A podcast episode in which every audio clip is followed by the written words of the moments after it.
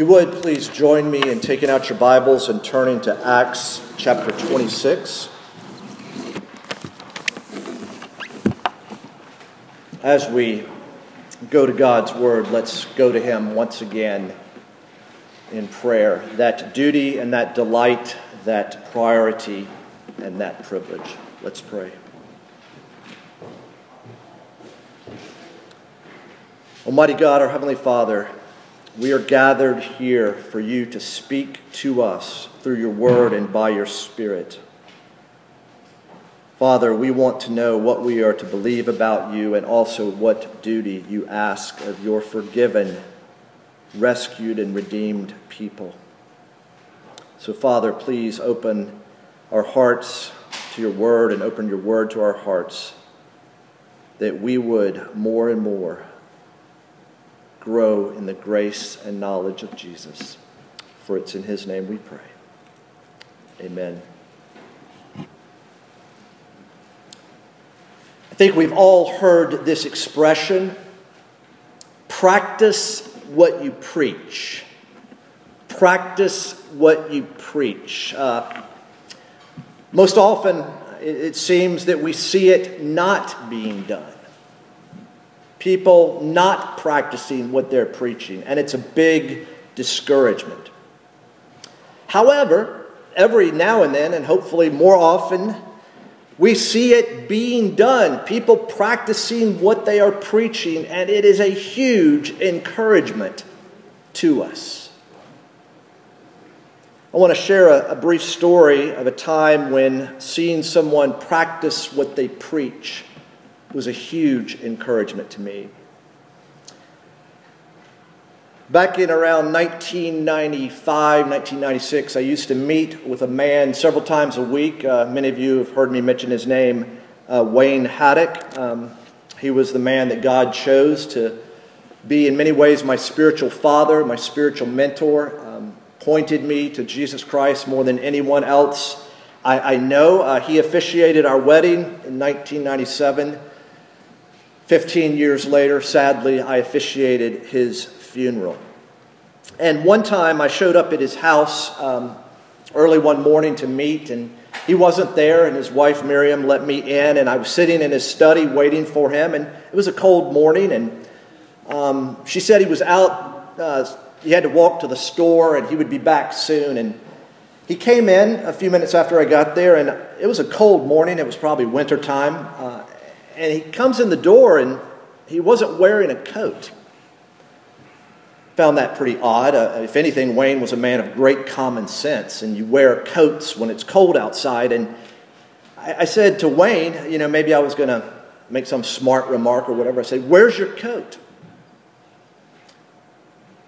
And if you knew him, you knew that, of course, he battled pride and arrogance like all of us, but one of the most humble men I've ever known. And he said, Well, I was walking back and there was a man who needed a coat, and I gave it to him. I mean, literally, he gave the coat off of his own back, probably to a homeless man who needed the coat more than he needed. I mean, here I am years later telling you this story. I remember it. It just confirmed to me that he practiced what he preached.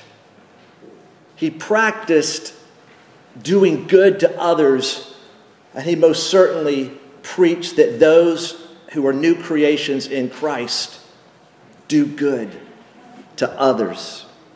Well, in our text, Today, I think we'll be presented with an outstanding biblical example of someone practicing what they've been preaching. And as we look back at our history, I believe this incident can and will be a great encouragement as we move forward in our mission.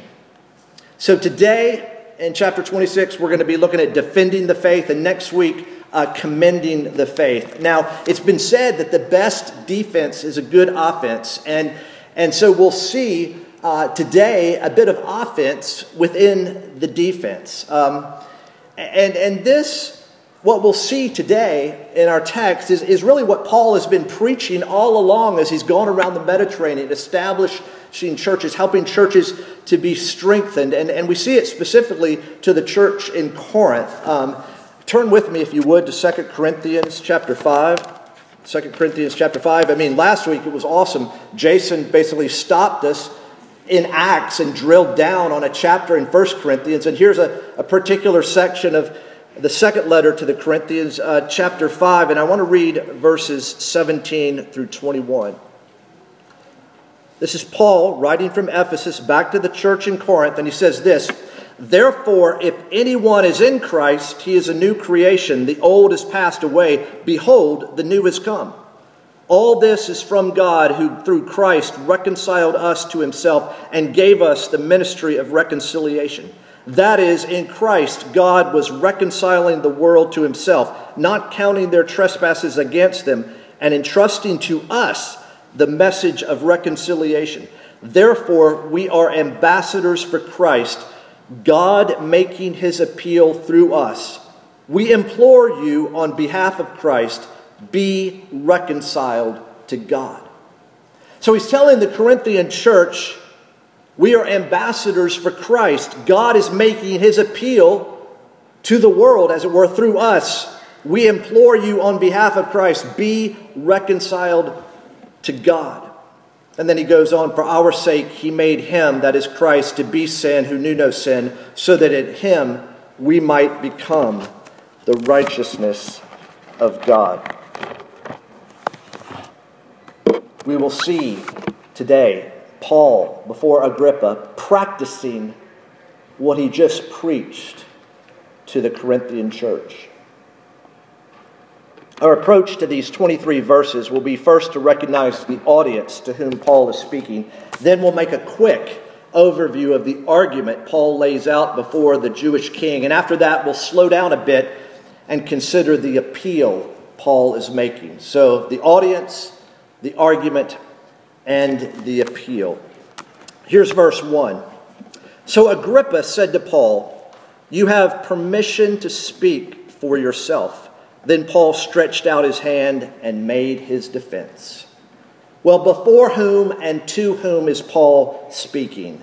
King Agrippa, the Jewish king. He's the last of the kings of the Herodian dynasty, a powerful royal family who, though professing the biblical faith, had lived lives of violence and corruption for generations. They were all, in one way or another, morally correct. He's the great grandson of King Herod the Great. And what's King Herod the Great known for? Trying to kill the newborn Jesus of Nazareth. Killed a whole lot of newborns in an attempt to kill this one who was born king of the Jews. And that man's son, Antipas, what did he do? He beheaded John the Baptist. And his grandson, King Herod the Great's grandson, Herod Agrippa I, killed James, arrested Peter, and he died under God's judgment. And here, his son, Herod Agrippa II. It's before whom Paul is speaking. Now, how did Paul get an audience with this Jewish king? Remember, Jesus had told his disciples, uh, You're going to speak before kings and governors, and you're going to bear witness and I'm going to provide the words that you need to say, and the Spirit will be with you. And here is Paul. He's spoken before governors, he's now speaking before a king. Two weeks ago, we looked at uh, verses 13 through 27 of chapter 25 in pomp and circumstance. Remember, Paul had appealed to Caesar, and the Roman governor uh, Festus had to figure out what exactly is he going to say to Caesar about why I'm sending you this Jewish man. And he, and he took advantage of this occasion when Agrippa and his sister Bernice showed up to greet the governor in Caesarea. And we saw two weeks ago they had a private conversation, and then there was the beginning of a public hearing. And then last time, at the literal center and at the uh, central importance, we saw even though Paul didn't speak directly, his words and the words of Jesus were central, and that is the resurrection of Jesus Christ from the dead. Pomp and circumstance. Last time we saw a magnificent show where the, the king was dressed in purple royal robes and the, and the governor was most likely dressed in, in red. It's a magnificent show versus this man in chains, this prisoner Paul, who nonetheless had had a life transforming reality. It was a show versus the reality. So he, Paul, is getting ready to make his defense before King Agrippa. And he, he knows, as we will hear, he knows his audience. He knows who he's speaking to. And before we move on, I think it's important for all of us to recognize how important that is to know who it is we're talking to about the faith. I think sometimes we think it's a one size fits all. And I love the expression when all you have is a hammer, everything looks like a nail. No, proclaiming the gospel, uh, speaking the good news, there are various tools, as it were, to use. We adjust, we adapt as needed and as necessary, and that in no way compromises the truth. You see, Christianity is the most culturally flexible of any, as it were, world religion. Remember, we read often in Scripture the good news going out to all nations, and we see at the end in Revelation that great multitude from every tongue and tribe and nation. You see, Christianity doesn't require, as we've seen already in Acts, you to be a Gentile to become a Jew in order to become a Christian. There's no particular dress code for Christianity. There's no specific language. We don't have to wear a white robe and we don't have to go to Mecca and, and speak Arabic. No. The truth of Christianity is adaptable. The, the truth is unchanging, but how it's brought out into the nations can be adapted to countries and nations' cultures. And we see Paul knowing who he's talking to a Jewish king. Paul knows his audience, he knows who he's talking to. He, he's going to adjust and adapt his argument accordingly. Now, let's take a quick look at the stages of the argument Paul will make. And we will make uh, a really brief overview of his argument.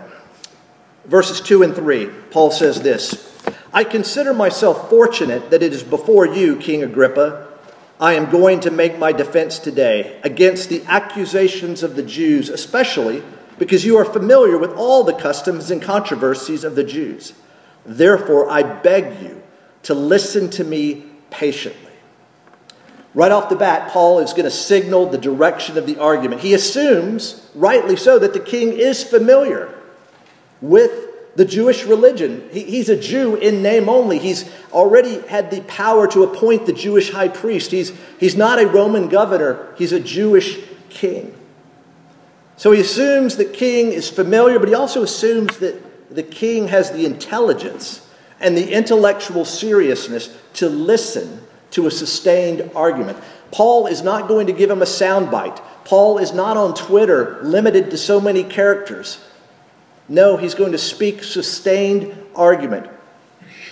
And next, in verses 4 to 8, we will see Paul show evidence of his complete commitment to the biblical faith of his fathers. Picking up in verse 4 My manner of life from my youth, spent from the beginning among my own nation and in Jerusalem, is known by all the Jews. They have known for a long time, if they are willing to testify, that according to the strictest party of our religion, I have lived as a Pharisee. And now I stand here on trial because of my hope in the promise made by God to our fathers, to which our twelve tribes hope to attain as they earnestly worship night and day. And for this hope I am accused by Jews, O king. Why is it thought incredible by any of you that God raises the dead? So here again, Paul is showing evidence of his complete commitment to the biblical faith of his fathers. He describes himself as a Pharisee of the strictest party. He's well versed in and he's committed to the biblical truth and the law of God. And he would say in his letter to the Philippian church, I'm a Hebrew of Hebrews. There's nobody more committed, Nobody that could do it better than me as he speaks of his life as Saul, the Pharisee. And yet, the Pharisees rightly believed in God's promise to the fathers that there would be a future resurrection from the dead, where God would separate the just from the unjust. It was part of the faith of the fathers, and, and Paul says, I believe that. And the reason, O king, I'm here before you, before the Roman governor, and will be before Caesar is the reason I'm here is I believe it. I believe in the hope of the resurrection. I'm not, I'm not departing from the faith of my fathers. No, I'm just taking it very seriously. And Paul's going to talk about his life now. Not only was he committed completely to the biblical faith of his fathers, but he was also committed to a violent persecution of people who believed that Jesus of Nazareth was the Son of God, who believed that Jesus of Nazareth was the expected Messiah. Listen to these words from verses 9 to 11. I myself was convinced that I ought to do many things in opposing the name of Jesus of Nazareth. And I did so in Jerusalem. I not only look, locked up many of the saints in prison after receiving authority from the chief priest, but when they were put, in, put to death, I cast my vote against them. And I punished them often in all the synagogues and tried to make them blaspheme. And in raging fury against them, I persecuted them even to foreign cities. Now, this is the third time Paul is giving his testimony, speaking of his conversion. In, in, Luke, excuse me, in Acts 9, we read kind of a narrative description. In Acts 22, it's before the Jewish Sanhedrin. He's, he's giving his personal testimony of his conversion, and now before King Agrippa. Notice, he loved God's law, but he raged in fury and he opposed anyone who said that Jesus was the Messiah. It's interesting, isn't it? He's fully committed to both the faith of the fathers, but he's also fully committed to crushing this new aspect, this new sect of Judaism. He's, if anything, he's fully committed. I mean, let's step back for a moment. I mean, Paul was fully committed to obeying God in the big things and the small things. From the Ten Commandments to all the other laws that the Pharisees in particular had put around the Ten Commandments so they wouldn't get close to violating the Ten Commandments. There was nobody more obedient than Paul. And yet, with all of that going for him, he did not know Jesus. But something's going to change because Paul is setting up the next stage in his argument. Something, something must have happened to Paul. And of course, we know it, but let's hear his words in verses 12 through 16. In this connection, that is going to persecute Christians, to put them in jail and put them to death. In this connection, I journeyed to Damascus with the authority and commission of the chief priest. At midday, O king, I saw on the way a light from heaven, brighter than the sun, that shone around me and those who journeyed with me. And when we had all fallen to the ground, I heard a voice saying to me in the Hebrew language, Saul, Saul. Why are you persecuting me? It is hard for you to kick against the goads. And I said, Who are you, Lord? And the Lord said, I am Jesus, whom you are persecuting.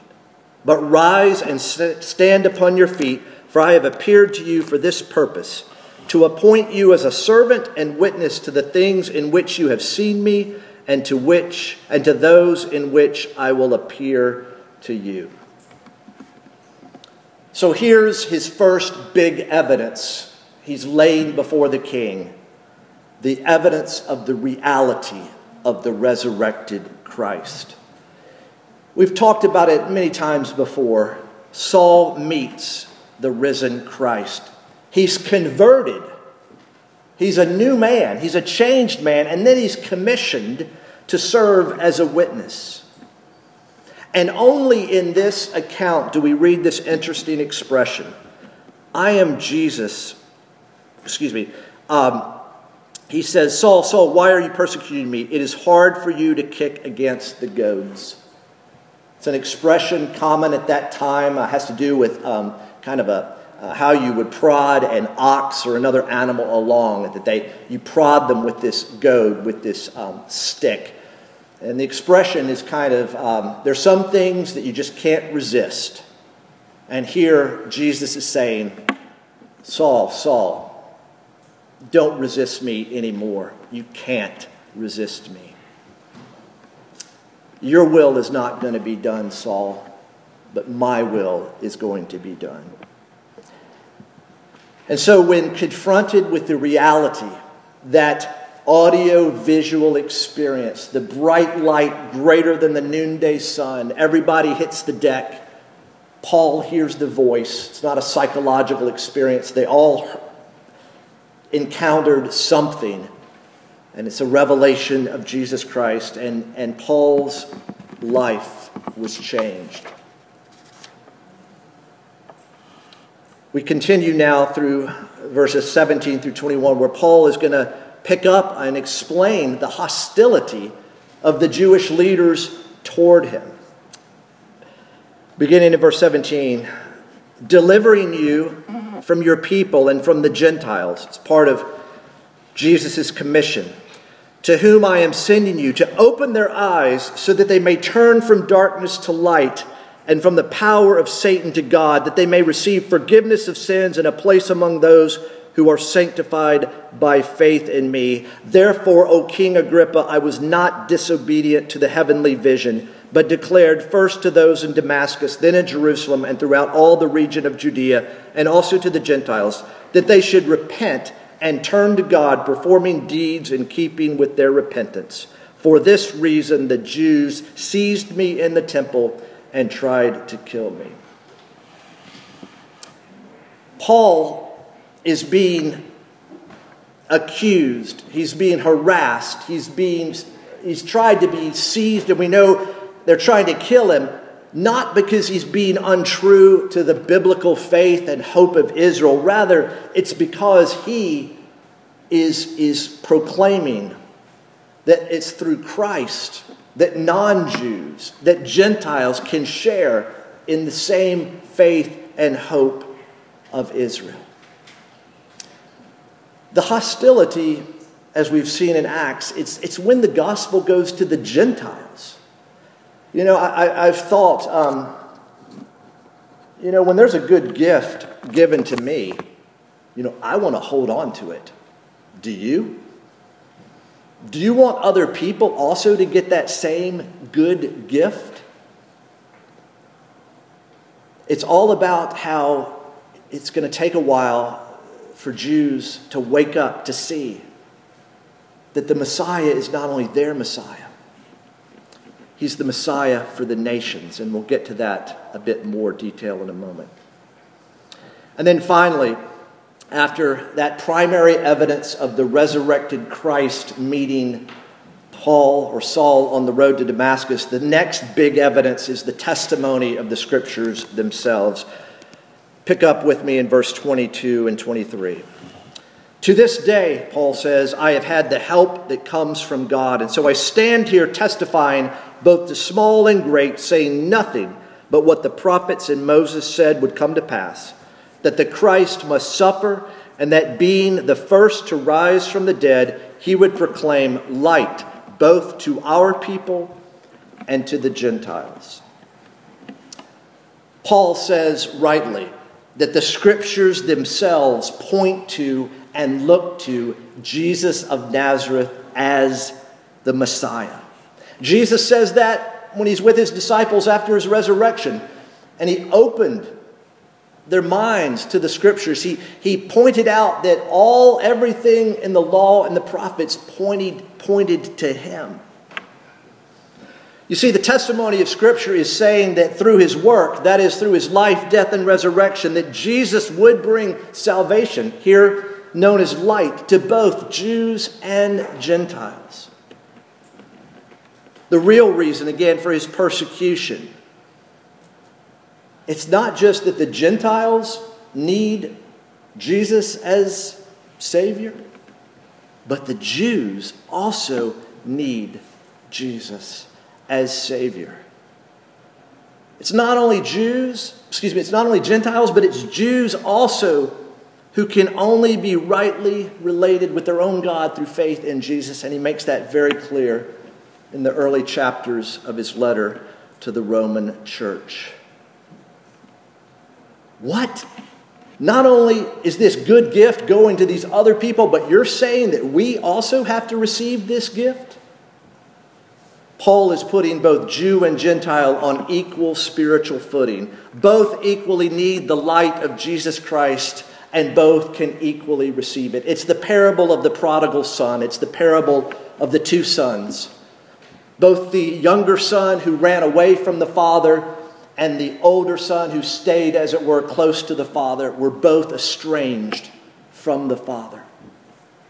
One tried to, to make it through his disobedience, the other tried to make it through his obedience. They were both, whether it's through religion or irreligion, estranged from the Father. And so we see here that Paul is making an argument. Well, let's now back up and slow down for a moment and consider a bit more detail, verses 17 through 23, and consider the appeal now that Paul makes. Although on the surface, Paul is, is seeking, as it were, to clear himself legally, he's really seeking to persuade Agrippa, as we will see in particular next week. Everybody gathered there in that, in that audience hall uh, they, they see Paul as a prisoner in chains, and yet Paul is speaking as a free man. So let's look at the appeal, remembering that the best defense is a good offense. He's both defending and commending the faith. Remember from 2 Corinthians 5, verse 20, we implore you on behalf of Christ, be reconciled to God. And that's what Paul is going to do here if we unpack verses 17 through 23. Because here in these verses, we will see the need for salvation, the method of salvation, and the ground of salvation. First, the need of salvation, our lost condition. Look at the first half of verse 18 to open their eyes so that they may turn from darkness to light and from the power of Satan to God. See, the first half of verse 18 tells what God does for us and what condition we're all in. Our eyes have to be opened. The power of Satan that has the world in its grip has to be broken. In other words, Paul, through his words, is saying to King Agrippa and everybody listening that, that we are spiritually blind and spiritually enslaved, though we don't know it. We think we can see. We think we're free, but we're blind and we're enslaved. So everybody is in the condition of being lost and needs salvation. And then, in that second half of verse 18, is the method of salvation. He, he tells us what we must do. That they may receive forgiveness and sins and a place among those who are sanctified by faith in me. But he goes on and he speaks of repenting, turning to God, performing deeds in keeping with their repentance. He's saying that they must turn, they must repent, they must change their mind. And in doing so, in turning, what will they receive? They will receive forgiveness, they will receive a pardon, and they will receive a place. A place among those who are sanctified by faith in me. Let that sink in for a moment. Justification by faith and sanctification by faith. He's highlighting that it's by faith in Christ. So, what is Paul saying people must do? They must, on the one hand, turn, and Scripture makes it clear that the only reason people turn is because they are enabled to turn. But we must turn and we must receive. You know, in John 1, uh, he came to his own, and his own did not receive him. And yet, to all those who received him, to those who believed in his name, he gave the right to become children of God. So, what is this one? What's this thing we have to do? To receive. Do you know how hard it is to receive? To receive means you've got to acknowledge your need and you want forgiveness and you want a place among God's people. And what is the ground of salvation? What's the reason God can save us, Paul says? Again, the end of verse 18 by faith in Jesus Christ. It's not faith in Jesus as teacher, although he is a teacher. He's not, it's not faith in Jesus as example, although he is example. It's by faith in who he is and what he did, his person and his work. It's, it's his death and resurrection that secures our pardon and our place. Again, look at how this section ends. That the Christ must suffer, and that being the first to rise from the dead, he would proclaim light both to our people and to the Gentiles. Paul is saying that it's only the death and resurrection of Jesus that's going to secure both a pardon, forgiveness, but also a place, a family, a home.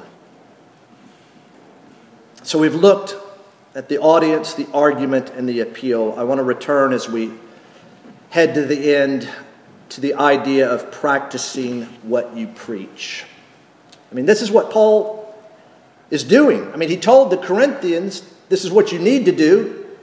And this is what he's doing. How?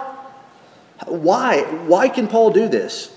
Well, it's because he's a new creation in Christ. And the resurrection is not just a reality out there, the resurrection is a reality for Paul personally. He's met the resurrected, the risen Christ. And how?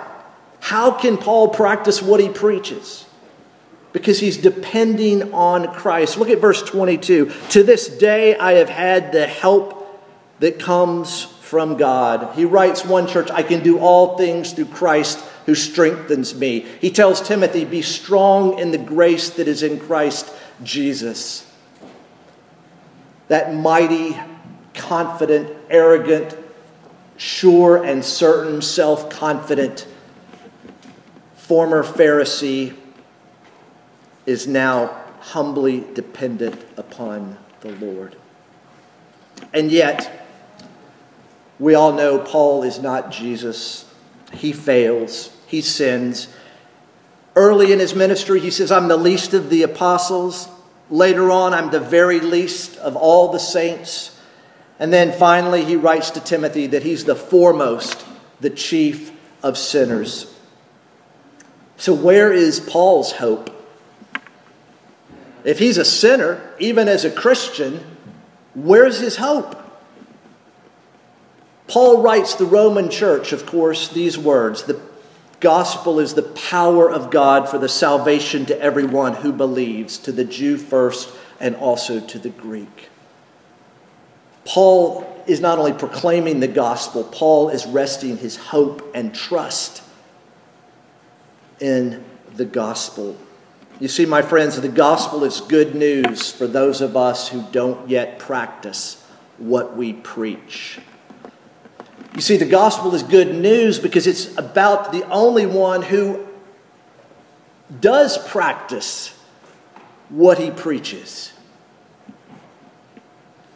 And yet, although Jesus Christ alone of all men practiced what he preaches, Amazingly, he took the blame and got the curse for what he didn't do, so that all of us, all people everywhere who trust in him, would get the commendation and the blessing for what they didn't do. Through faith in him, all people would receive a pardon and find a place. Isaiah the prophet writes, The people who walked in darkness have seen a great light. Those who dwelt in a land of deep darkness, on them has light shined. Jesus himself says, I am the light of the world. And that those who follow him will not have darkness, but what will they have? They'll have the light of life. My friends, what's so attractive, at least from my perspective, of the text that we've just looked at, is Paul can say, This is who I was, this is who I am now, and the only difference between who I was and who I am now is that I now know Jesus. My friends, Jesus does not just separate the calendars. It's not just before Christ and after death. Jesus is the division in our own lives between darkness and light, death and life despair, and joy. My friends, the, text, God's word, asks us these two questions Are you walking in the light? Do you have the light of life? Let's pray.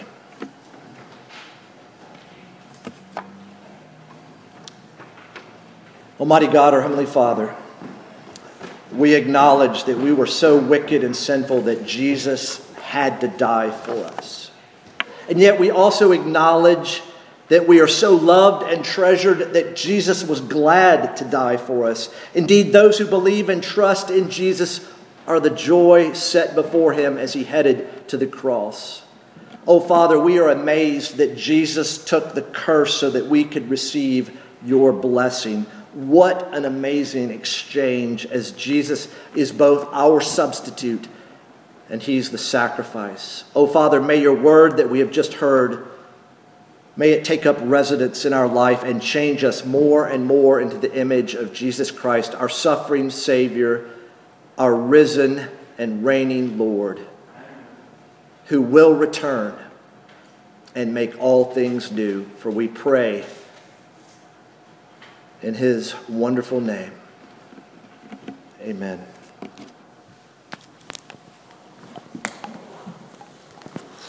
Jesus said in John chapter 8, I am the light of the world.